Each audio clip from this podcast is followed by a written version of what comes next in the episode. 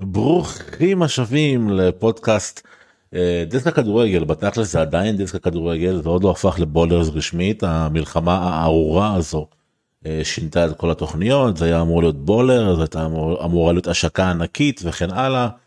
אה, אבל השביעי באוקטובר הגיע וכל הדברים השתנו. אז זה פרק 88 אנחנו ככה חוזרים לשגרה לאט לאט. מי שעוקב אחרינו בפייסבוק בטלגרם וכמובן באתר יודע שאנחנו עושים את זה בעדינות אבל אה, מתמקדים בכדורגל ואנחנו נעשה את זה גם היום נתמקד בכדורגל וספציפית נתמקד בריאל מדריד שממש אה, לפני כשעה ניצחה את קדיס בתוצאה 3-0 ואיתי היום בהופעת בכורה שלו בפודקאסט רוני קרסנקר. רוני.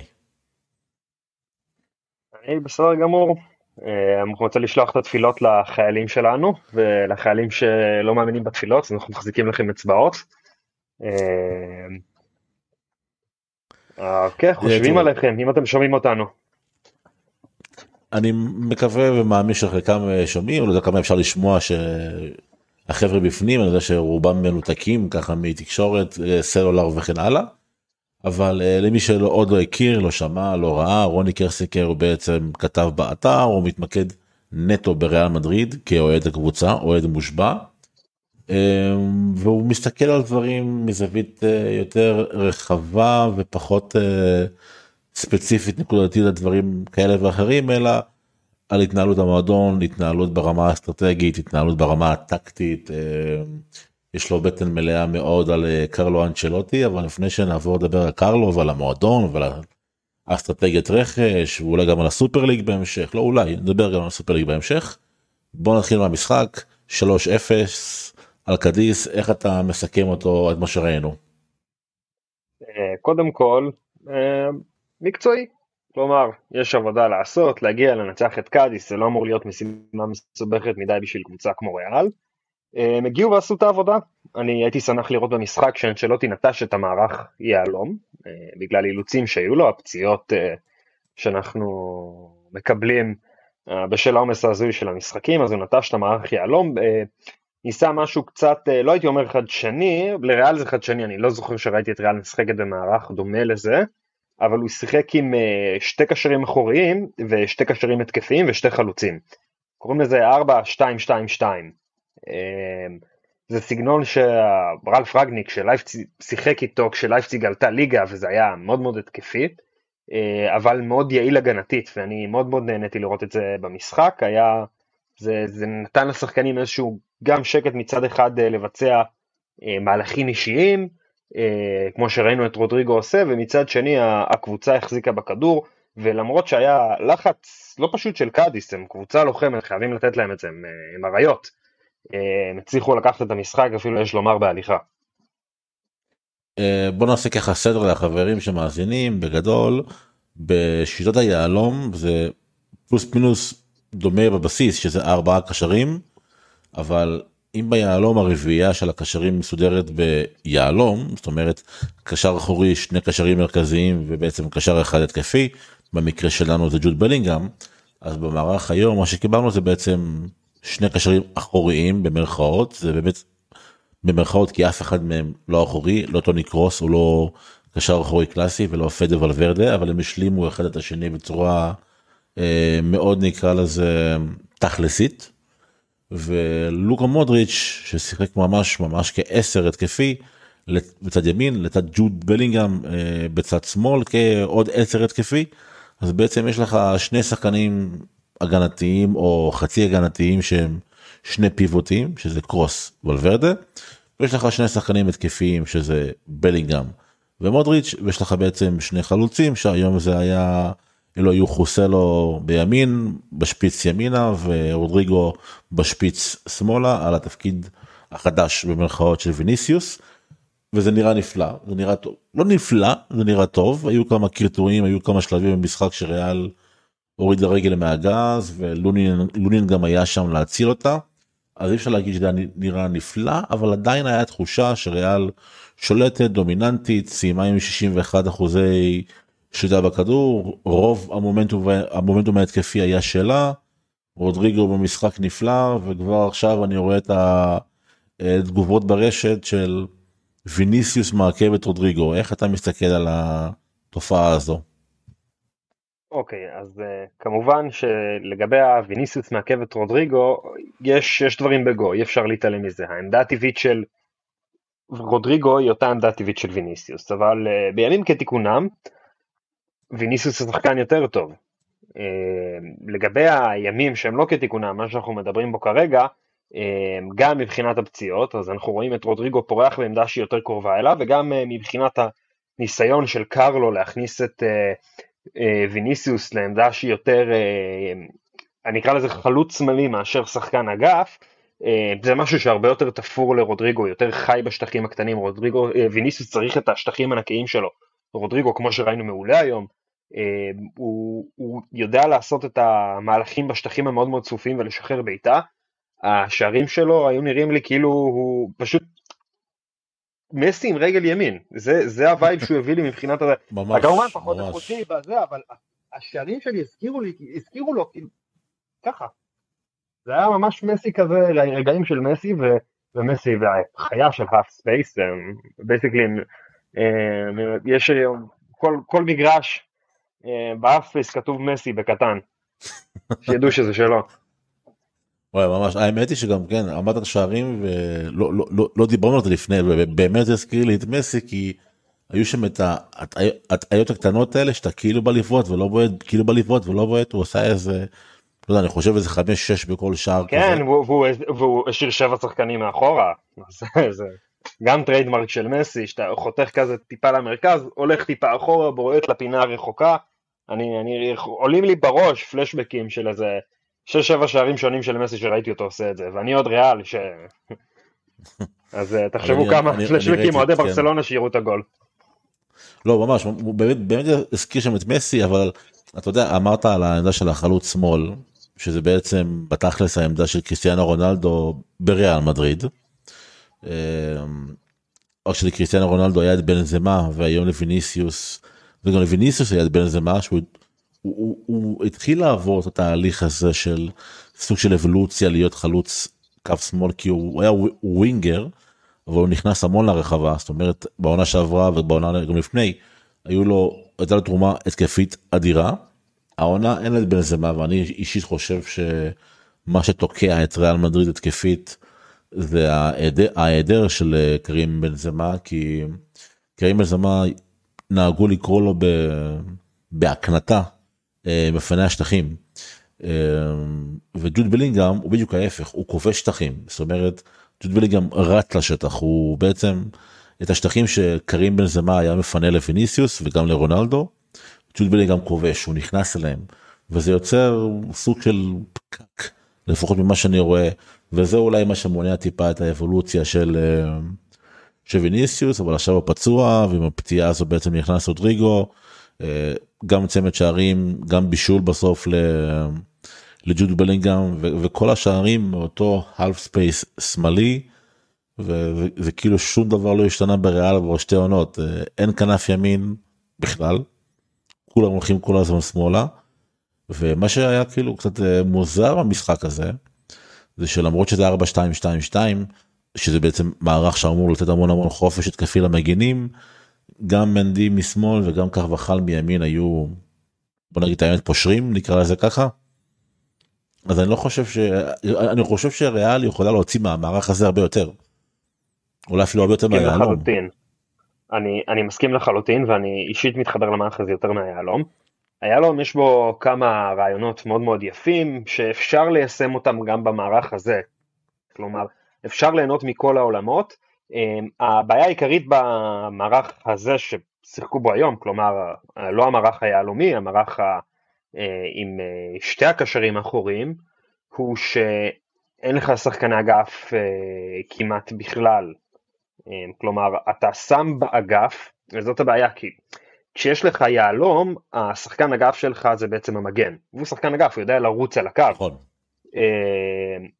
קרבחל עושה את זה מעולה, העונה שלו עד עכשיו הייתה פנטסטית.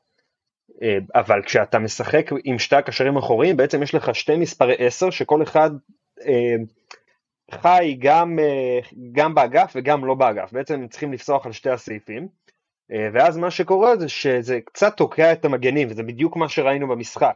מודריץ' עומד באגף, עכשיו מודריץ', האגף זה לא העמדה שלו, הוא, הוא אמור להיות דינמי, הוא אמור לרוץ ימינה ושמאלה על המגרש, להיכנס יותר פנימה, ואפשר לגרום לזה שהמגנים יעלו יותר, אבל זה צריך תקופת הסתגלות. אני חושב תקופת הסתגלות פחות, קצר, פחות ארוכה ממה שהיהלום דורש, אבל גם, כמו כל מערך, זה דורש תקופת הסתגלות. אתה חושב שזו חשיבה לטווח אה, ארוך של אנצ'לוטי? או שזה פשוט אה, מה שנקרא קורבן של הנסיבות? כל כך הרבה פציעות, הוא היה צריך לאלתר איזה מערך שהוא לא יהלום טבעי. אוקיי, אמ, אני לא יודע אם זה המקום לדרו, אה, לגלוש פה לסינדרום אנצ'לוטי, אבל אמ, אני לחלוטין חושב שזה קורבן של הנסיבות. אני לא, ראינו את קרלה עונה והוא לא שינה ממערך ה-4-4-2 מהיהלום שלו, אה, שהוא כל כך אוהב לטובת אף מערך אחר. אמ, עכשיו יש פציעות בכמות הזויה לחלוטין, והמערך שראינו במשחק הזה הוא לחלוטין לדעתי בגלל הבעיה בנסיבות שהוא משחק בלי קשר אחורי ובאמת לשחק יהלום בלי קשר אחורי שהוא ממש ממש חזק זה, זה שיגעון לגמרי, אתה לא יכול אה, לשים את קרוס או את ולוורדה שזה לא העמדה הטבעית שלהם קשרים אחוריים ביהלום, זה, זה כמעט התאבדות, כל קבוצה ת, ת, תיכנס ותמצא את השטחים מימין ומשמאל. אה, ולכן אה, הוא בעצם פתח עם שתי פיבוטים. וזה עבד טוב חייבים לומר, עבד מאוד יפה. רציתי להעיר קודם לגבי מה שאמרת על ויניסיוס אה, ועל רונלדו, שהחיסרון של בנזמה בעצם משפיע על ההתקפה של ריאל. עכשיו, זה נכון ולא נכון בו זמנית. כלומר, שים לב שוויניסיוס ורודריגו לא כובשים שערים אחד ליד השני. הם כובשים שערים יותר בקלות כשחוסלו משחק. גם חוסלו מפנה שטחים, זה לא בנזמה כהיותו כמפנה שטחים, והוא כמובן עושה את זה גם יותר טוב מחוסלו, אבל זה חלוץ רחבה מסיבי, שנמצא ויש את האיום של כדור גובה אליו, אה, או כדור, אה, אפילו בכללי להכניס כדורים לכיוונו, שבעצם דורש מהבלמים להיצמד אליו יותר. אה, מה שמאפשר לשחקנים היותר צדדיתיים ברחבה יותר חופש פעולה. כמובן שעם בן זמן זה יותר משמעותי מחוסלו כי הוא שחקן יותר מפחיד. לגבי רונלדו, הוא לא, בוא נגיד ככה, ויניסוס לעולם לא יהיה רונלדו, הוא לא יתקרב אליו, צריך להגיד את זה עכשיו, כמה שאני רוצה שוויניסוס יתפתח ויעלה ל-level הבא, רונלדו הוא לא יהיה, ויש לזה כמה סיבות. קודם כל, אה, אין לו את הפיצ'רים הפיזיים שרונלדו יש לו, הוא לא מסוגל לנטר לגובה שרונלדו מסוגל לנטר, ולא משנה כמה הוא יתאמן, אה, הרגליים שלו לא מספיק חזקות, אין לו את, הגנט, את הגנטיקה שיש לרונלדו.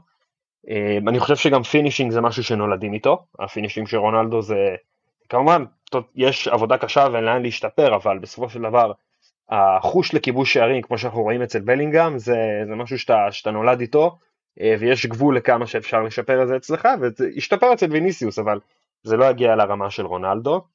אה, ו, ומעל הכל המקצועיות, שזה המכה אצל כל הברזילאים כמעט, אה, לא קיימת אצלה מקצועיות רואים את אה, ויניסיוס, שאומנם הוא כן מתעסק בדברים טובים מחוץ למגרש, בניגוד לברזילאים אחרים שאני יכול לחשוב עליהם. אה, הוא פתח קרן, כן, הוא פתח קרן למלחמה בגזענות וכולי, אבל אה, אתה יכול לעשות את זה אחרי שאתה מסיים להיות שחקן, כי תוך כדי רואים שהראש שלו הרבה פעמים לא במשחק, וזה עוד סיבה למה הוא לעולם לא יהיה רונלדו, הוא לא יגיע לרמות האלה.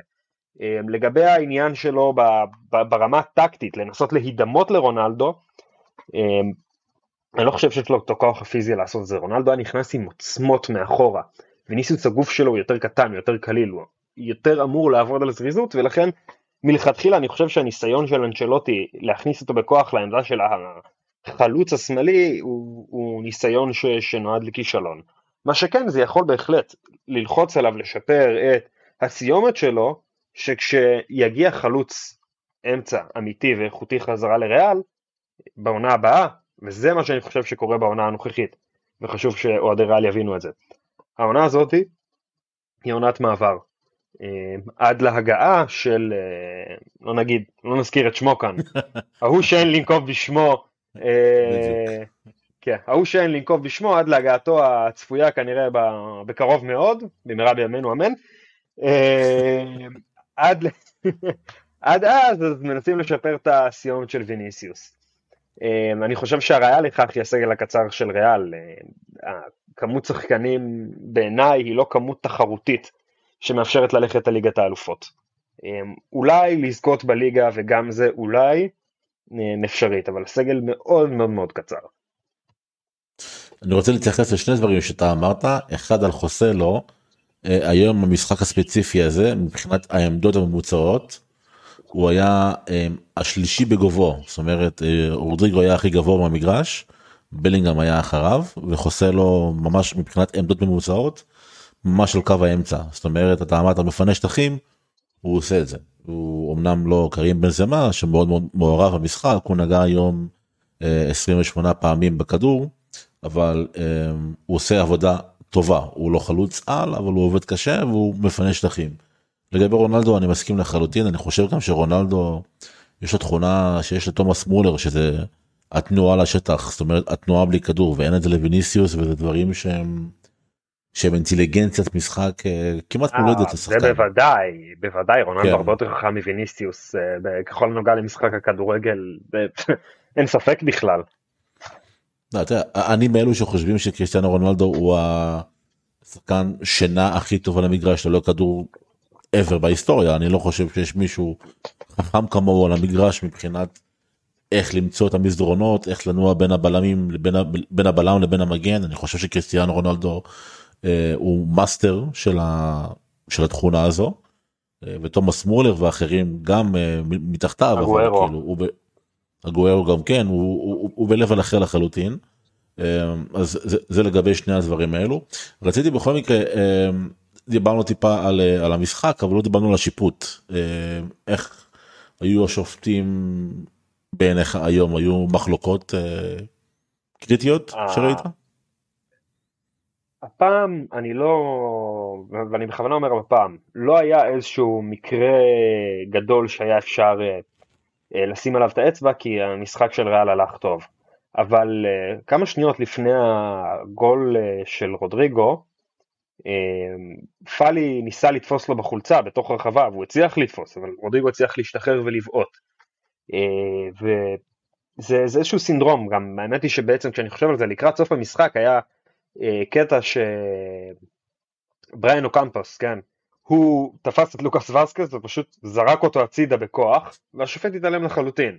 וזה היה, היה קטע קומי, אבל זה מאוד מאוד ממחיש את מה שקורה בליגה הספרדית. אה, וכדי להסביר מה קורה בליגה הספרדית, אני, אני אספר לכם סיפור. אה, היה פעם יריבות, גם היום היא קיימת, בין שתי חברות קומיקסים. יש את חברת מרוויל קומיקס וחברת DC קומיקס.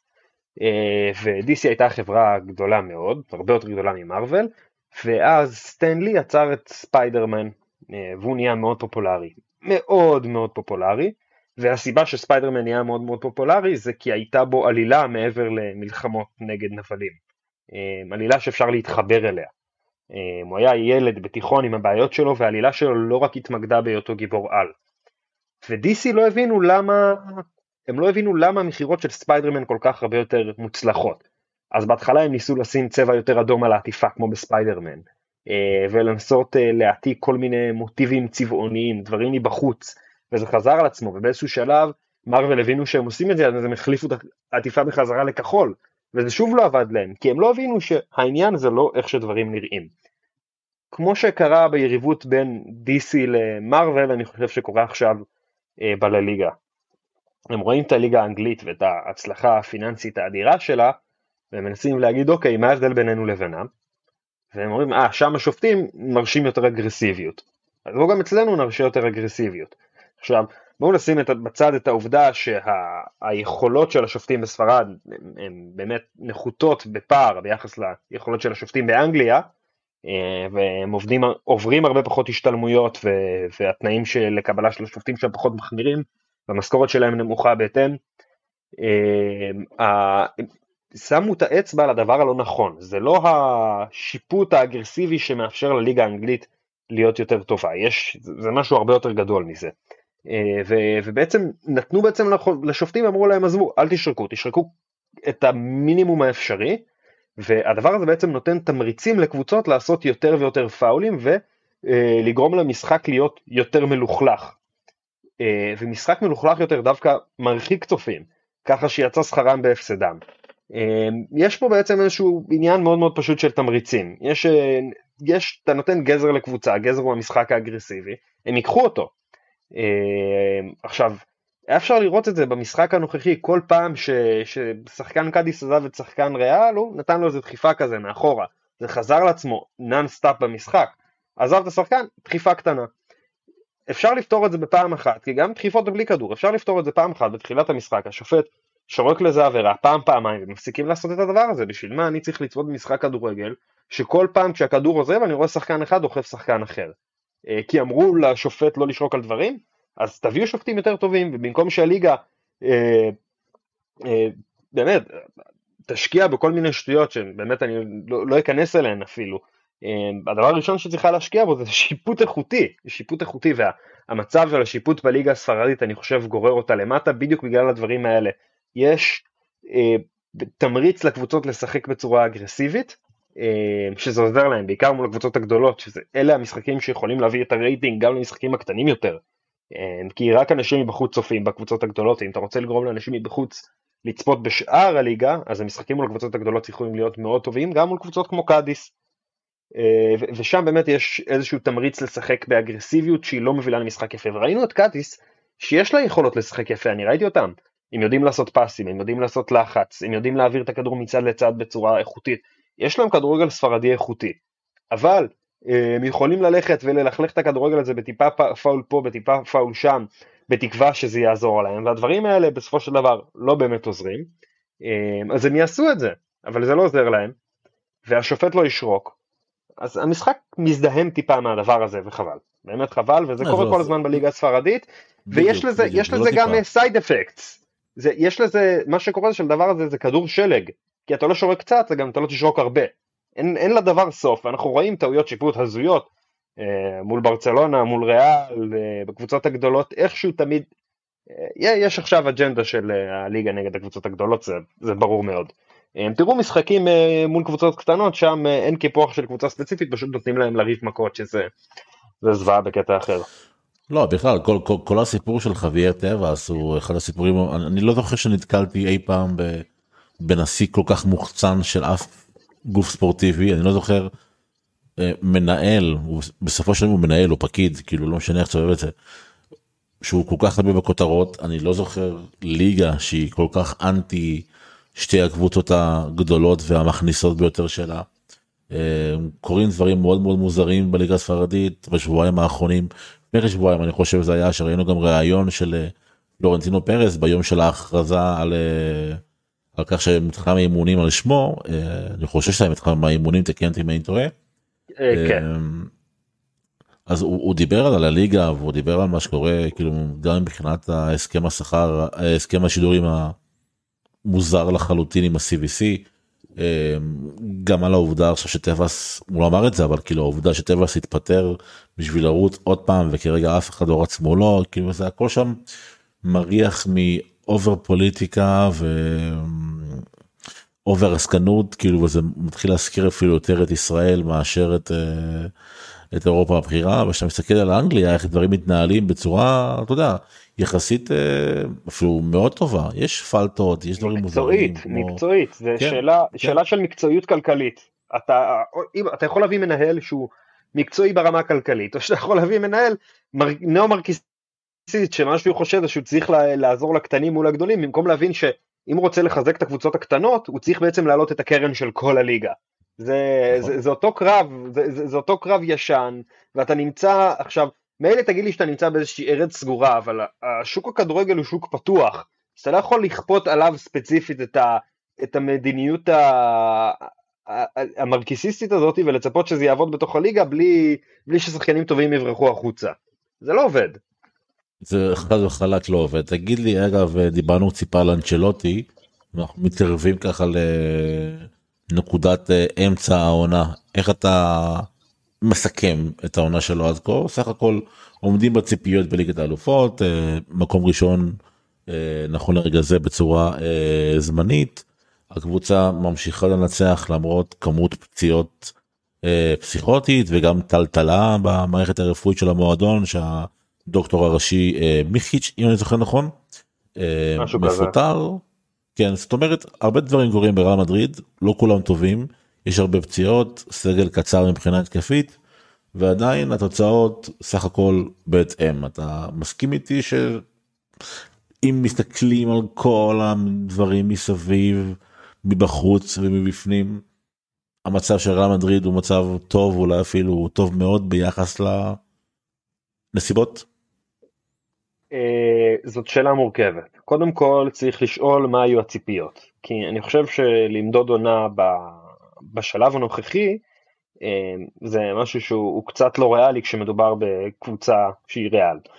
אה, למדוד עונה כמו ריאל מדריד אתה מודד לקראת הסוף לראות אם היא באמת זכתה בתואר או לא כי היא תמיד יכולה להמשיך ולהתמודד על כל התארים עד, עד הרגע שבהם היא כבר לא יכולה ולכן למדוד את היכולת הנקודתית של, אה, כלומר כמה נקודות הקבוצה קיבלה עד כה, אה, כן היא צריכה להיות במקומות הראשונים, אני לא חושב שבשלב הזה של העונה, אה, מקום שלישי, מקום ראשון, אפילו מקום רביעי, אני לא חושב שיש לזה משמעות, אנחנו רק במחזור ה-14. לכן צריך לשאול מה הציפיות שלי היו לראות עד עכשיו קורה בקבוצה. והציפיות שלי היו לראות, ואני מניח שגם של קרלו, שיטה יציבה, סגל יציב, שחקנים, אה, התקפה איכותית, שחקנים אה, מגשימים את המטרות שלהם, ואני חושב ששם הקבוצה לוקה בחסר. אה, אני חושב שאנשלוטי ציפה לראות את הקבוצה במקום אחר לגמרי בשלב הזה. הוא רצה לראות אותה 4-4-2 יהלום, אחרי כבר חצי עונה, רצה חלק. אמנם לא היהלום של, אתה יודע, יהלום של מילאן הגדולה, של כן. אנצ'לוטי, אמ, כי השיטה הזאת לא יכולה לעבוד היום, אנחנו, הכדורגל המודרני דורש גם משחקני התקפה לרדת להגנה ואי אפשר לעשות חצי חצי כמו בזמנו, אמ, אבל הוא לקח את השיטה הזאת והוא עשה לה כל מיני אה, טוויקים כדי להתאים אותה לכדורגל המודרני ואני חייב לומר די בהצלחה. הבעיה שהוא נתקל בה זה שהשחקנים שהוא משחק איתם בחוד הם לא שחקנים שמתאימים לשיטה. רודריגו עוד איכשהו, ויניסוס אני, אני עדיין לא חושב שמתאים לו לשחק ב... בחוד בשיטה הזאת, אה, ואני יכול לחשוב על אה, כמה שחקנים שריאלי יכולה להביא, לקנות ולשים שם שהיו עושים עבודה יותר טובה ממנו. אה, עכשיו מבחינת התוצאות כן. לא, מאורו איקרדי הוא ממש לא. ממש לא. קודם כל הוא לא הגיע לריאל, כאילו- זה סיפור מוזר מאוד. אני לא יודע מה קרה שם, אני יכול להגיד לך ש... שהוא לא יגיע לריאל מדריד, גם אם הוא היה בין הטובים בעולם, אולי בחיים יגיע לריאל מדריד, כי ריאל מדריד ב scouting שלה, וזה משהו שאנשים צריכים לשים לב מאוד מאוד טוב, חד... אנשים עם עין חדה ישימו לב, הם מחפשים אנשים עם... אה, אופי. בוא נגיד ככה, כן, אופי. הם, הם מסתכלים שהבן אדם הוא בן אדם uh, בסדר. Uh, השחקן הכי מבולגן של ריאל שאני זוכר בשנים האחרונות היה ויניסיוס. וגם הדברים שהוא מתעסק בהם זה מלחמה בגזענות. זה לא שהוא נוסע ליום הולדת של אחותו או משהו כזה, בלי להזכיר שמות נאמר. אה, כן, שחקן מקצועי, וכמובן היה את בייל, שהוא היה, הגיע מקצועי ואיכשהו המקצועיות נשרה ממנו, ב, אה, היה לו פציעה בשריר החשק באיזשהו שלב. בייל עשה דווקא, אתה מכיר את הסיפור, אתה מכיר את הסיפור של גארת' בייל עם ה-MLS, נכון? עם ה-MLS? יש, כן, הרי הוא עבר ל-MLS אה, בשלב מסוים. כן. ובמסיבת העיתונאים שלו הוא התחיל לדבר בספרדית. עכשיו כל הביקורת עליו במדריד הייתה שהוא כאילו מנותק מהסגל והוא לא מדבר ספרדית בכלל והוא לא מחובר. אה זה כן אבל אני בחיים לא כן, האמנתי כן, לזה אין מצב שבן אדם גר במדינה חמש שנים ולא יודע ספרדית. זה זה הזיה אם יהיו לדבר באנגלית מה הוא הולך למוכר ומדבר איתו באנגלית. לא יודע תראה את מסי מסי אומנם הוא גר בספרד כאילו אבל עדיין כאילו בן אדם לא יודע ארבע מילים באנגלית נראה לי. לא כל השחקנים אה, בסדר אבל עכשיו אה, עכשיו אבל אה, ברור עכשיו אבל אם הוא ימשיך לגור בארצות הברית אמנם הוא גר במיאמי באזור של, של, של דוברי ספרדית. כן, יש שם אזור שלם של דוברי ספרדית זה סיפור אחר כן שם כן. קהילה לטינית אבל אם הוא היה גר ב, במקום של דוברי אנגלית תוך כמה שנים הוא היה עובר לדבר אנגלית אין לך ברירה אתה צריך לתקשר עם האנשים שנמצאים מסביבך. זה מסי מבטא ניו יורקי זה יכול להיות משעשע. כן מאוד משעשע. שיביא אותו אה, לשחק אוקיי, קצת ב... איפה? זה סדרה הוליוודית אני יודע את נאמר הביאו לבית הנייר אבל זה בספרדית אני רוצה לראות את מסי מדבר נאמר היה בבית באנגלית, הנייר? ב... כן, הופיע לאיזה שנייה שתיים באיזה סצנה שם. איזה שחקן גא- גאוני ומבוזבז ב- גם יחד כן. כאילו ממש מלאך ושטן בגוף אחד בטמן וג'וקר כאילו מדהים ש... שזה הקעקוע שיש לו אני חושב שיש לו כזה קעקוע של בטמן וג'וקר כן. אה, ביחד. אה, אוקיי אז, אז לא, לא הגענו לאמצע העונה אבל בכל מקרה יש לנו את הסגל הנוכחי יש לנו הרבה נעדרים בפציעות ארוכות איזה בעיות אתה צופה לקבוצה בהמשך העונה. טוב, הבעיה העיקרית, כמו שהזכרתי אותה בהמשך העונה לדעתי, תהיה סגל קצר, אני חושב שאתה יכול להסכים איתי. אה, ה- תיכנסו, אה, אני לא יודע באיזה אפליקציה אתם אה, רואים תוצאות ב live, אתם יודעים את הנתונים של ההחזקה בכדור, אבל תיכנסו לראות את הסגל שם, אני משתמש ב FotMob, או ב SoFIFA, אה, לא ב SoFIFA, ב SofaScore, סליחה, SoFIFA זה של פיפא. אה, ב SofaScore, ותיכנסו לשם ותראו את כמות השחקנים, אז אתם רואים? כמות שחקני הגנה סבירה, כמות שחקני קישור מעובט, ושלושה שחקני התקפה בלבד. רודריגו, ויניסוס וחוסלו.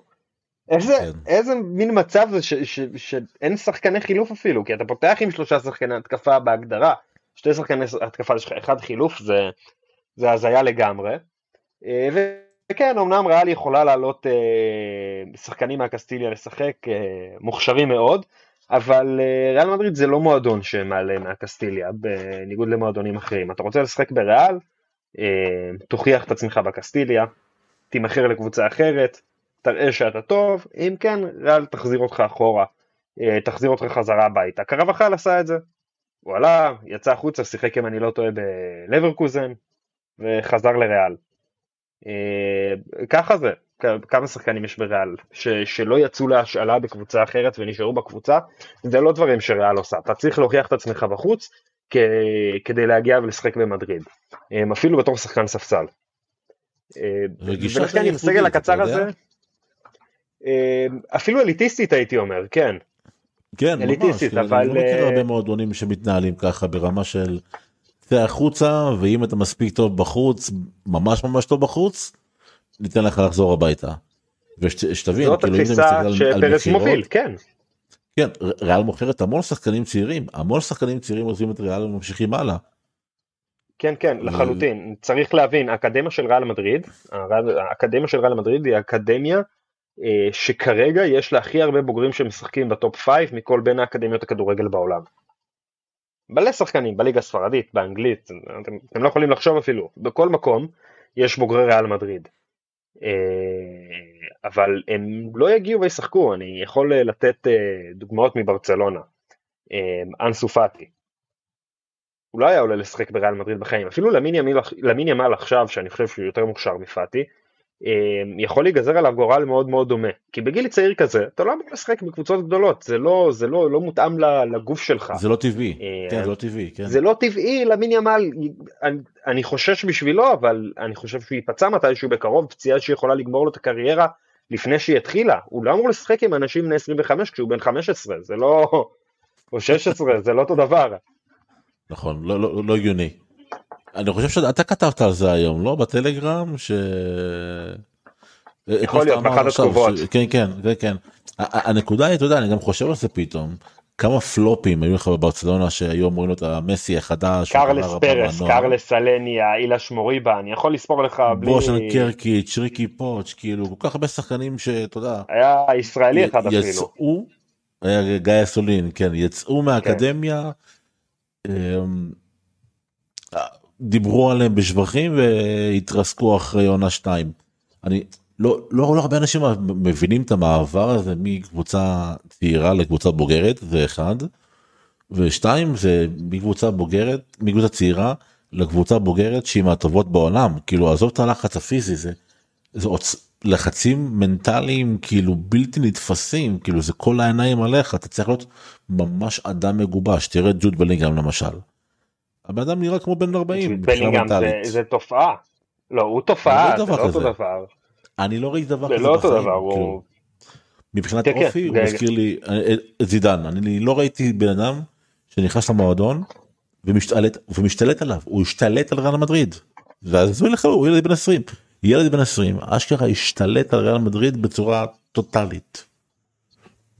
אה, כן, קודם כל אפשר להגיע, אני די בטוח שאחת הסיבות לכך זה שהוא הוא אנגלי, ושם אנשים עם כסף משקיעים בפסיכולוגים לילדים. יכול להיות שזה אחת הסיבות. אה, שהוא ככה, אתה יציב מאוד מאוד מנטלית, ודווקא שחקני כדורגל זה אנשים שהם פחות יציבים מנטלית, אה, אני חושב ביחס לשאר האוכלוסייה, ככה זה נראה לפחות. מעניין, אבל הוא, הוא תופעה, הוא יוצא דופן, זה לא אותו דבר. תראה, אתה יודע, בוא ניקח דוגמה, מישהו שאפשר להשוות אותו אליו, שיש אנשים שצועקים, אה, ג'וד בלינגהם השחקן הכי טוב בעולם עכשיו. אני לא כל כך מסכים באמירה הזאת, אולי הוא שחקן בכושר הכי טוב בעולם, אבל uh, uh, ניקח את, uh, לא יודע אם ג'וד בלינגהם הקודם, אבל uh, מרטין אודוגור. זוכר אותו? זוכר אותו, הוא עושה חייל בארסנל. נכון. עונה קודמת, מטורפת, מטורפת. ריאל uh, מכרה אותו, הוא לא התמודד בלחץ המנטלי של להיות שחקן ריאל מדריד, ותראה איך הוא פורח בארסנל. יכול להיות שעכשיו, אחרי שהוא, הוא גם הקפטן של ארסנל עכשיו, שתבין, לקח את הטיפה מנטליות שהוא שאב בריאל מדריד, שהוא לא הצליח לעמוד איתה שם, בארסנל הפכו אותו לקפטן. שתבין איזה, מה מופעל עליך שם, איזה לחצים, uh, וכשאתה מקבל את הסביבה, כן. דרך אגב, יכול להיות שהוא גם יחזור לריאל מתישהו, מרטין אודגר, זה משהו שאני ממש ממש רואה קורה, ואני אגיד לך את האמת, זה אולי יישמע דעה יוצאת דופן, אבל אם אודוגור היה כיום משחק בעמדה של אה, בלינגהם, לדעתי היה עושה עבודה יותר טובה. טוב, הוא גדול ממנו באיזה 3-4 שנים, אבל אני חושב שהיה עושה עבודה יותר טובה כן. ממנו.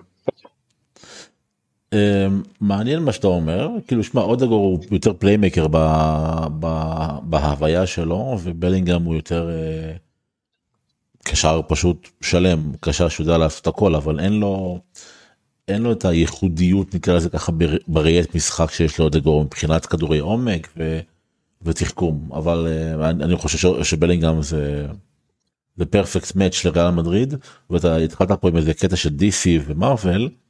לפני איזה חודשיים אני כתבתי טור על, uh, על בלינגהם וכאילו ממש השוויתי אותו לוונום בצורה מסוימת ונום של DC שהוא כמו איזה סימביוזיה שאתה מגיע לרע מדריד וזה משתלט עליך ואם אתה מתאים לחומר של רע מדריד אז זה עובר סימביוזה ואם אתה לא אתה נפלט החוצה כמו עוד גור לצורך העניין. אז ככה אני רואה את רע מדריד ודיברת על רכש. אנלוגיה מדהימה. כן, תנקס אני פשוט ממש ממש אוהב קומיקס ואני אגב כאילו אני חושב שמי שקורא קומיקס ומי שרואה סרטי קומיקס יש שם המון המון מעבר זה לא רק כמו שאתה אמרת הגוד גייס נלחמים בבד גייס אבל זה לא קשור לפודקאסט אבל טוב, תלוי תלוי כן כן תלוי אתה יודע איזה סרטים. זה תלוי בסרטים כן. ובקומיקסים. בדיוק בדיוק אני כאילו איש של בטמן סינס אבר. אבל דיברת על הרכש ואמרנו שבינואר לא אמרנו אבל פבריציו רומנו דיווח וכמעט כל התקשורת הספרדית אחידה בדעתה שרכש לא יגיע בינואר, אבל נניח רכש מגיע בינואר, אבל לא רכש גדול, לא אומר לך עכשיו תביא את זה בפה. רכש, מה שנקרא סוגר פינה, את מי אתה מביא. אה, ריאלי, ריאלי לריאל. לך שתיים אפילו, יאללה בוא נפרגן, בוא נפרגן בשניים. אוקיי, אז קודם כל, שניהם הייתי שם אותם. תישאר ריאלי בכסף.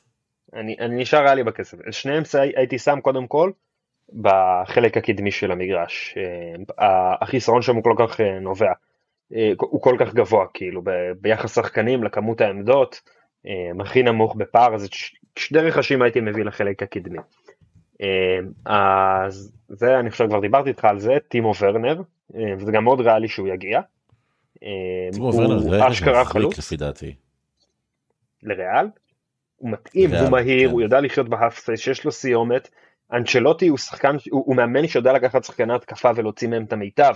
וזה חלוץ שאני חושב שיש לו, באמת יש לו מה לתת, פשוט צריך למצוא מאמן ש, שיוכל להסתדר uh, עם מה שיש לו לתת, זה לא, לא מתאים לכל השיטות, אבל ליהלום זה מתאים, הוא יכול, אין לו בעיה לשבת על הספסל, uh, והוא גם עכשיו קצת במריבות עם לייפציג, uh, אני חושב שיכולו להביא אותו, ומעל הכל לייפציג הם לא מועדון של חזירים, כלומר הם לא, לא ייקחו עליו יותר מדי כסף, אה, אפילו בהשאלה יכול להיות שהם ייקחו אותו, אה, נראה מה יקרה עם המאמן שלהם מרקו רוזה בסוף העונה, כי הקבוצה אה, נראית ככה ככה. אז זה חלוץ אחד ושחקן שני את מי הייתי מביא. צריך לומר שהוא כבש שני שערים העונה. הוא בקושי משחק אבל. הוא גם לא שיחק, כן. הוא, כן, כן, הוא רב עם המאמן שם. 102 דקות, כן, יש לו איזה בעיה איתו. 102 דקות זה מעולה. כל 102 נכון. דקות זה יותר טוב מוויניסוס ורודריגו, בפער. כשהוא עולה ומשחק הוא מכניס מדי פעם, אבל הוא גם לא אחד לאחד הולך שם עם המאמן, וגם יש שם את לואיס אופנדה שהוא שחקן מעולה והוא מאוד מאוד דומה לטימו כן. ורנר. כן, הוא מפלץ, נכון. הוא, הוא טימו ורנר אבל עם יותר עוצמות פיזיות. זה, אותו נכון. שחקן בדיוק. ושאלו את אנצ'לוטי למה הוא לא נותן לאלברו רודריגז אה, לעלות כן. מהספסל, שחקן מה, מהקסטיליה, ואז הוא אמר, אני, אעלה שחקן מהקסטיליה אם הוא ייתן לי משהו שאין לי משהו ששחקן אחר יביא, אבל יש לו את חוסלו ש, שזה אותו דבר עם ניסיון, זה, אותו, זה בדיוק אותו דבר, אלברו רודריגז זה חוסלו בצעיר, הוא יכול להיות פלא יותר טוב ממנו בעתיד, אני לא יודע, אבל אה, אין לך למה להעלות אותו כשיש לך כבר שחקן כזה בסגל. אבל שחקן כמו טימו ורנר אין לך בסגל וזה משהו שאתה יכול להביא. אמ, אז זה דבר אחד שהייתי מביא, ועוד שחקן. אה, שהייתי מביא, הייתי מנסה להביא שחקן אגף ימין. אגף ימין ריאלי. אה, אגף ימין בריאלי. יש לך משהו בראש? אגף ימין ריאלי לריאל. כן, יש לי משהו, יש לי משהו בראש, אה, זה לא יהיה פשוט, אבל אתה יכול, אתה יכול לעשות את זה מעניין, כי יש לך את אה, לירוי סאנה, שאני חושב שהוא כרגע הווינגר ימין הטוב או מהטובים באירופה, והוא מסיים חוזה ב-2025. לירוי, סאנה. הסאנה, כן, אבל בוודאי אם הוא היה יכול להגיע, אבל אני, אני לא רואה מצב 2025, 2025 הוא מסיים חוזה, זאת אומרת אם הוא לא מעריך אה, עוד עונה אז... אה, רגע, דיברנו על העתיד או על ינואר? אמ, טוב האמת שכן דיברנו על ינואר אז אה, אם אתה אומרת לי אם אתה הולך איתי על ינואר וואלה הייתי הייתי מביא לריאל את אה, לא לא לא לא לא לא לא אני חוזר בי אני חוזר בי במחשבה. חשבתי אולי לעזור ליונייטד להיפטר מג'יידון סנצ'ו אבל זה לא זה, זה להכניס אה, שחקן לא בריא למיטה. וינגר ימין זה לא היה מגיע לריאל בחיים זה לא ריאלי. כן כן כן. ווינגר ימין שאלה. קשה. א', אני, אני יש לי עוד מישהו כשאני חושב על זה. כן, זה עמדה שחסר בה. נכון. אמ, יכולים להביא את אה, ג'רארד מורנו שלדעתי הוא שחקן מעולה ובוויה ריאל ככה בעונה הוא, הוא כן ולא ולמה לא לא מסתדר שם ומעל הכל מישהו שאני חושב שהם יכולים להביא בריאל ועכשיו נפל לי האסימון והוא ווינגר ימין והוא ממש יכול להיכנס לעמדה הזאתי, קובו, משחק מדהים בריאל סוסיידד, יעלה לריאל 30 מיליון להביא אותו. הסעיף שחרור שלו 60 ולריאל יש 50% מהכרטיס השחקן, כמו שריאל עושה. הוא היה בריאל בנוער, הוכיח את עצמו במועדון אחר, לריאל חסר אגף ימין, למען השם תביאו אותו, זה, זה, זה בדיוק מה שחסר לריאל. אני, זה, כשאני חושב על זה זה לא, הנה נפקחו לי העיניים. האמת שכן, אתה חושב? רכש מאוד מאוד אני אני פרו קובו אני אוהב את השחקן הזה אני חושב שהוא יכול להמשיך להתפתח אמרת 30 מיליון זה סעיף שחרור שהאמת שאני שכחתי שכחתי ממנו אבל זה סעיף שחרור מדהים מבחינת רעיון מדריד שזה מה שהיא עושה זה עסקים שהיא עושה מוכרת עם יפה מחירה בחזרה שזו התנהלות כלכלית גאונית של אה, של פלורנטינו פרס אז אוקיי טימו ורנר space אה, השמאלי כזה ליד. אה, ליד ויניסיוס, צד ימין קובו, מאחורה בלינגהם, קמבינגה, צ'ואמני, מודריץ', קרוס, יכול להיות נחמד. ולחזור ל-433, אגב, אתה יכול גם לחזור ל-433 עם טימו ורנר, בצורה כזו או אחרת. כן, ל-433. יש עוד שחקן אחד אה, שאני חושב שהוא ריאלי, אה, כשאני חושב על זה, אה, בן 25 מבנפיקה, פדרו גונקוואלס, אם אני מקווה שאני אומר את השם שלו נכון, אתה יודע למה אני מדבר? כן, זה פדרו גונקוואלס. אגב, התקפי, כן. אני לא טוב בפורטוגזית. אה, אז הוא שחקן... כמו פוטה, אני חושב, זה השם שלו, זה הכינוי שלו, פוטה. כן, כן, פוטה. נכון. כן. שחקן נפלא, ממש ממש נפלא, אני ממש אוהב אותו. אני גם אוהב את הליגה הפורטוגלית, אני חושב שיש שם המון המון פוטנציאל ועסקים זולים שאפשר לעשות עם הליגה הפורטוגלית. ופרוטה זה רכש ממש ממש מעניין לקבוצה כמו ריאל. יש לו גם אופי טוב, הוא עובד קשה. כן, יש, כן. אגב, כאילו, זה, זה לא קשור לריאל, אבל יש היום בנפיקה ילד בשם ז'ואר נבש, שהוא... ז'ואר נבש, כן, אה, ראיתי גם. מפלצתי, ילד מאוד מאוד מיוחד, קשר אמצע דינמי מאוד מיוחד. אבל זה לא. רק מקווה שלא יעבור למועדון כמו אתלטיקו. בסוף הוא יעבור למנצ'סטר נראה לי. כן. רק שלא, כי יש מועדונים שלוקחים שחקנים צעירים והורסים אותם. צריכים להגיע, מועדונים כן. שצריכים להגיע אליהם רק שחקנים בוגרים כבר שהם טובים, אה, שהם לא יעשו את השחקנים הצעירים. אה, מה עשו לז'ואר פליקס. שזה מנצ'סטר יונייטד. אל תגיעו, סתם לא. מנצ'סטר יונייטד זה לפודקאסט נפרד. ממש. תגיד ככה לפני שנגיע לפרידת לסיום הפרק. אני כתבתי לא מעט על ה Super League. אני פרו פרו פרו פרו סופר ליג אני גם האמת גם בעד צמצום הליגות המקומיות כי אני חושב שהשחקנים אה, משחקים יותר מדי משחקים אני גם בעד ביטול אה, המון משחקים בינלאומיים כי אני חושב זה לא יקרה כי משחקים שווה כסף כאילו זכויות שידור והכל אף אחד לא יבטל לך משחקים. אבל אה, גם גורדיולה אמר את זה שאם השחקנים לא יעשו שביתה הפציעות רק ימשיכו ומועדונים ימשיכו רק להוציא עוד ועוד כסף לשחקנים. אבל אני בעד הסופר ליג אה, כי אני חושב שאוהפה עושה עבודה רעה בשיווק שלה וגם בניהול שלה למען האמת. איך אתה מסתכל על הפרויקט הזה גם מהזווית של רעי מדריד אבל גם בכללי. אוקיי okay, אז uh, אולי תנסה לתפוס רגע את הפוזיציה שכנגד כדי שלא נהיה פה שתי אוהדי סופר ליג uh, במקום אחד. לא, כנגד זה ברור למה, כנגד זה בוודאי, זה חובה. כן, כי זה הופך את הכדורגל האירופאי ל-NBA. אני... נו, ומה רע בזה? NBA זה ליגה פנטסטית. לא יודע, אנשים לא רוצים את זה, אנשים רוצים שהפוקוס יהיה על הליגות המקומיות, הם לא רוצים לאבד את הגביעים, הם לא רוצים אה, שיהיה מקומות מובטחים לאף מועדון, האמת גם אני לא רוצה שיהיה מקומות מובטחים לאף מועדון, אבל אני חושב שצריך להיות קריטריון, קריטריונים נורא נורא ברורים זאת אומרת שאם יש מועדון שהוא בטופ אה, האירופי במשך שלוש שנות לצורך העניין אז הוא מעפיל לליגת הסופר ליג אני חושב שזה הכי כאילו הכי הכי אני חושב שאפשר למצוא פתרונות פתרונות יותר טובים מהפתרון מהמודל הראשוני שהוצע זה המודל הוא לא הבעיה. נכון. אה, הבעיה היא הבעיה היא אידיאולוגיה.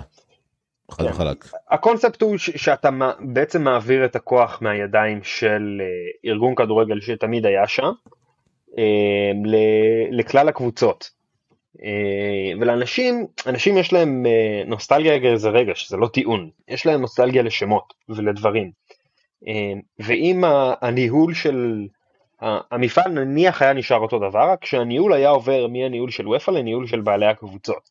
לאנשים לא באמת היה אכפת. הם רוצים את השם ליגת האלופות ולשמוע את Champions, אה, שזה יפה וחמוד וחשוב, ומי כמוני אוהב את המנגינה הזאתי, יש לי פה אורגנית מאחורה, אה, ומי כמוני אוהב את המנגינה הזאתי, אבל אה, יש דברים יותר חשובים מזה, ואנשים מתחילים לשכוח שכדורגל זה לא רק המשחק עצמו, אלא זה גם השחקנים. וזה משהו שצריך להבין. הכדור לא עונה לבד, יש לך אנשים על המגרש שבועטים בו. אה, ואם אתה תתעלל באנשים האלה אתה תראה ירידה קודם כל באיכות של המשחק וזה מה שאנחנו רואים. אה, ו- ואני באמת אני שברתי את הראש שלי כשכתבתי שלושה כתבות על ריאל מדריד אה, באתר ואמרתי איך יכול להיות שפעם בריאל איזה סגל היה לריאל של זידן יו קסמירו מודריץ' קרוס איזה קישור אימתני ורונלדו בנזמה בייל רמוס בשיאו מרסלו בשיאו קרבחל בס... מה יש לך היום? מקדימה, רודריגו וויניסיוס לעומת אה, רונלדו ובייל זה, זה נשמע כמעט כמו בדיחה לא מצחיקה. איך זה קורה? ואז אני מסתכל על העולם מסביב ואני אומר וואלה, ויניסיוס יש אנשים שאומרים שהם הוא ב top שלוש או ב top חמש. ואם ניקח את היכולת שלו היום ונחזור עשר שנים אחורה בכדורגל, אולי בטופ חמש בחיים. הרמה מאוד מאוד ירדה, וזה בגלל שכמות המשחקים עלתה ומתעללים בשחקנים. זה, זה התשובה שלי לדבר הזה. אה, והדרך היחידה שבה יעצרו, זה, יעצרו את הדבר הזה, זה שיסתכלו לטווח הרחוק. וזה בעיה תמיד בפוליטיקה, לא רק בכדורגל ספציפית, אלא פוליטיקה בכללי. קשה להסתכל לטווח הרחוק. אה, פוליטיקאי מעדיף להסתכל לטווח הקרוב לזמן שבו הוא ייבחר. אבל יש מהלכים כלכליים שכדי לבצע אותם כמו שצריך אתה חייב להסתכל לטווח הרחוק. אם נסתכל בליגות הכדורגל, אה, בטווח הקרוב להמעיט בכמות המשחקים יכניס פחות כסף לליגה או לוופא בכללי. כמה שיותר משחקים שווה יותר כסף, אבל בטווח הרחוק, אם כמות המשחקים הגדולה פוגעת במשחק, אז רמת הפופולריות של המשחק תרד וכמות הכסף שתיכנס למשחק גם תרד. אה, וצריך למצוא איזושהי נקודת איזון בין הדברים האלה, ומי שהאינטרס שלו הוא אינטרס בטווח הקרוב ולא בטווח הרחוק, אה, לא צריך להוביל את הדבר הזה. אני לא חושב שיש אף סיבה ש, שכדורגל זה עסק, צריך שיהיה בחירות, אה, בחירות ל, לראשות הליגה. זה צריך להיות אה, ועדה מקצועית של כל העסקים שמשתתפים בדבר הזה. אני, איזשהו איגוד, באמת, אני, אני, אני לא רואה סיבה לקיום של וופא. אה, עזוב את זה שהיא מונופול, ואני אני, אני מקווה מאוד שאני לא טועה פה, אבל אני לא רואה אף עילה משפטית להצדיק את הקיום שלהם. מי שלא יודע, אה, ריאל מדריד הגישה אה, תביעה נגד וופא על התנהלות כן. מונופוליסטית. אה, זה עכשיו נמצא בתנאים משפטיים והפסק הראשון, אחד הפסקים מהנושא הזה מגיע עכשיו עוד כמעט פחות מחודש ואני לא רואה דרך שבו אומרים לוופא כן אתם צודקים, זה, זה לא הגיוני גם כלכלית ולכן אני חושב שהסופרליג תתקדם. זה פרויקט שהוא טוב, הוא יהיה טוב לכדורגל, הוא יביא לכולנו משחקים יותר טובים, באיכות, בגיוון יותר גדול, ו, וגם בגיוון יותר גדול וגם באיכות יותר גבוהה. אה, מצד אחד, מצד שני הוא ישמור יותר על השחקנים, אה, והמקום לקבוצות הקטנות צריך להינתן, אני אומר הבעיה, הבעיה היא של אנשים, אני גם לא חושב שהייתה במודל, כמו שאמרתי, בנוסטלגיה. הנוסטלגיה היא לא טיעון לשום דבר בעיניי כמעט אף פעם. אמ, עד כמה שאני חולה על רונלדו, כשהוא התחיל לריב עם מנצ'סטר יונייטד, והיו כאלה שאמרו הוא חייב לבוא לריאל מדריד בתור חילוף וזה, אני אמרתי הייתי רוצה לראות אותו בריאל, אבל זה לא הדבר הנכון לעשות, ופלורנטינו פרס צודק שהוא לא מביא אותו לריאל. אתה יודע, אתה אומר פה, אני מסכים איתך, אני מסכים לחלוטין, אמרת פה משהו אה, נכון לגבי כמות המשחקים שאם היא תרד האיכות תעלה, כי כיום רוב המועדונים מתעסקים ברוטציות וניהול עומסים וזה שאתה עושה ניהול עומסים ושאתה עושה רוטציות אתה מוריד את האיכות של, ה, אה, של המשחק ואני חושב שזה אני לא חושב שזה בולט בעין להרבה אנשים אבל שאתה כמו שאתה באמת אתה מסתכל על עשור אחורה ואתה רואה את המשחק ששוחק אז אה, והשחקנים ששיחקו אז ואתה מסתכל על היום אתה רואה את הפערים אני, אני מסכים איתך אה, גדלים בכל מה שקשור לאיכות. אני אגיד את האמת גם גם הריגוש מעט יורד שיש לך 70 משחקים בעונה. אה, לברונו פרננדש למשל שיחק 70 משחקים בעונה שעברה לא כולל המונדיאל שהיה כזה תקוע באמצע. הריגוש יורד אני זוכר בתור ילד שגדלתי והייתי רואה אני גדלתי בתור רד יונייטד. הייתי מחכה רק לראות משהו מקנטונה לצורך העניין או מדייוויד בקאם אחרי זה. אתה, אתה מחכה לרגעים האלו שהם רגעים גדולים ופתאום המשחק נהיה פשוט רפטטיבי וחוזר על עצמו ופעם בשבוע יש לך משחקים פעמיים אפילו שלוש בשבוע לפעמים. וזה נהיה גם עומס נפשי לפי דעתי על האוהדים כאילו כמה משחקים אתה יכול לראות בשבוע מתי רף הריגוש אה, ייעצר זאת אומרת מתי זה ישתנה כאילו אם תראה כל יום משחק או כל יומיים או כל שלושה ימים משחק כאילו. מתי יהיה לך זמן להתענג על רגעים ספציפיים מתי יהיה לך זמן אה, לחזור אחורה ועל מה, מה שראית ומעבר לזה.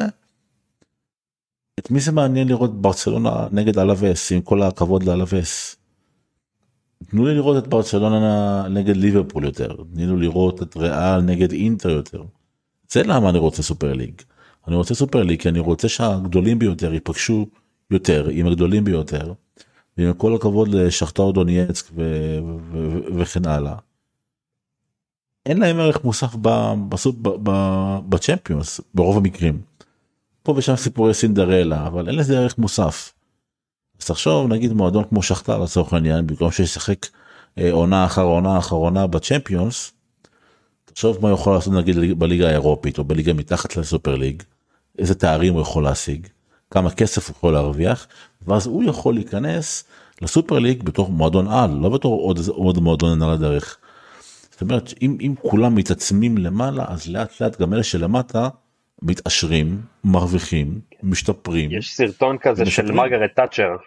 אתה מכיר את הסרטון okay. אוקיי. של מרגרט תאצ'ר? אמ, לא. לקראת הסוף שלה היא עלתה, אמ, לקראת הסוף שלה היא עלתה לדוכן אמ, ושאלו אותו שאלו. אחד האנשים אמר לה, אין ספק שבתקופתה של אה, אה, גברת ראש הממשלה, המצב הכלכלי בבריטניה השתפר פלאים, ממש השתפר פלאים, אבל נתון אחד את מתעלמת, הפער בין העשירים לעניים גדל. ואז היא עשתה תנועה כזאת עם הידיים ואמרה, אתה מעדיף שהמצב יהיה ככה, וכשאני אומר ככה אני מראה את זה, אתם לא רואים אותי, אה, שני הידיים שלי קרובות אחת לשנייה אבל הן נמצאות למטה. אני אומר לו, אתה מעדיף שהמצב יהיה ככה, מאשר שהמצב יהיה ככה, ואז היא הרימה את שתי ידיים, אבל הגדילה גם את המרחק ביניהם. כלומר, העניים היו יותר עשירים ממה שהם היו לפני כן, אבל הפער גדל. ואז זאת השאלה שעומדת בפנינו, אם אנחנו, יש לנו בעיה עם הפער, או יש לנו בעיה עם הכמות כסף שנכנסת לשוק. אה, ואני חושב שזה מה שקורה כאן. אה, וזה משהו שכן צריך לדעת לאזן, זה משהו שצריך לדעת לאזן, אה, לאזן בדבר הזה. אני חושב שכן ראוי לציין שזה לא רק הכמות שפוגעת ביופי ובריגוש של הכדורגל, לפפ גרדיולה לדעתי, פפ ורלף רגניק היה חלק לא קטן בדבר הזה, כדורגל נהיה מאוד מאוד מאוד טקטי, בסופו של דבר המטרה היא לנצח ולא רק להציג כדורגל יפה, ואני חושב שאחת הסיבות שאנצ'לוטי הוא דווקא בזה שהוא חזר לריאל, זה שרוצים לראות ברק במשחקים, לראות את הכדורגל שהוא פחות כדורגל טקטי ויותר כדורגל פונקציונלי, כי הכדורגל הזה מביא מהלכים הרבה יותר יפים והוא יותר מרגש, ואני רואה את זה חוזר עכשיו לאט לאט לקבוצות, ככה שאני מאוד מאוד אופטימי. אם אה, בריאל יכולים להרים כדורגל שהוא איפשהו באמצע בין, אה, בין positional play ל functional play, אז גם בקבוצות אחרות יכולים לעשות את הדבר הזה, אה, וזה, יגרום למשחק להיות יותר יפה ויותר מרגש. אמ, אז במובן הזה אני אופטימי. זהו, לגבי positional play ו functional play, אז אני ממליץ לכולכם להיכנס לאתר ולחפש את השם של רוני ולראות את אחת הכתבות שהוא עשה שם על על בעצם על שני ההבדלים בין שני ה... בין שתי הפילוסופיות האלו הם הבדלים תאומיים ואם אתם רוצים לראות uh, כדורגל uh, עקרוני פונקשיונל פליי אתם יכולים לראות את ריאל אבל אם רוצים לראות את זה מחוץ לגדולות ממליץ לכם לראות את נבחרת הונגריה. הונגריה שעלתה ליורו היא עושה את זה בצורה מדהימה ואני הפכתי להיות אוהד uh, הונגרי לאט לאט אני פשוט מתלהב ממה שקורה בנבחרת הזאתי. אה, ושבוע שעבר אני העליתי מאמר באתר אה, סוג של המצאתי פילוסופיה אני מתחיל לראות את זה קורה מול העיניים שלי שזה רוטיישנל פליי זאת אומרת משחק כדורגל סיבובי שבעצם עובד בעיקר כדורגל המשעמם של תנהך אל תיעלב.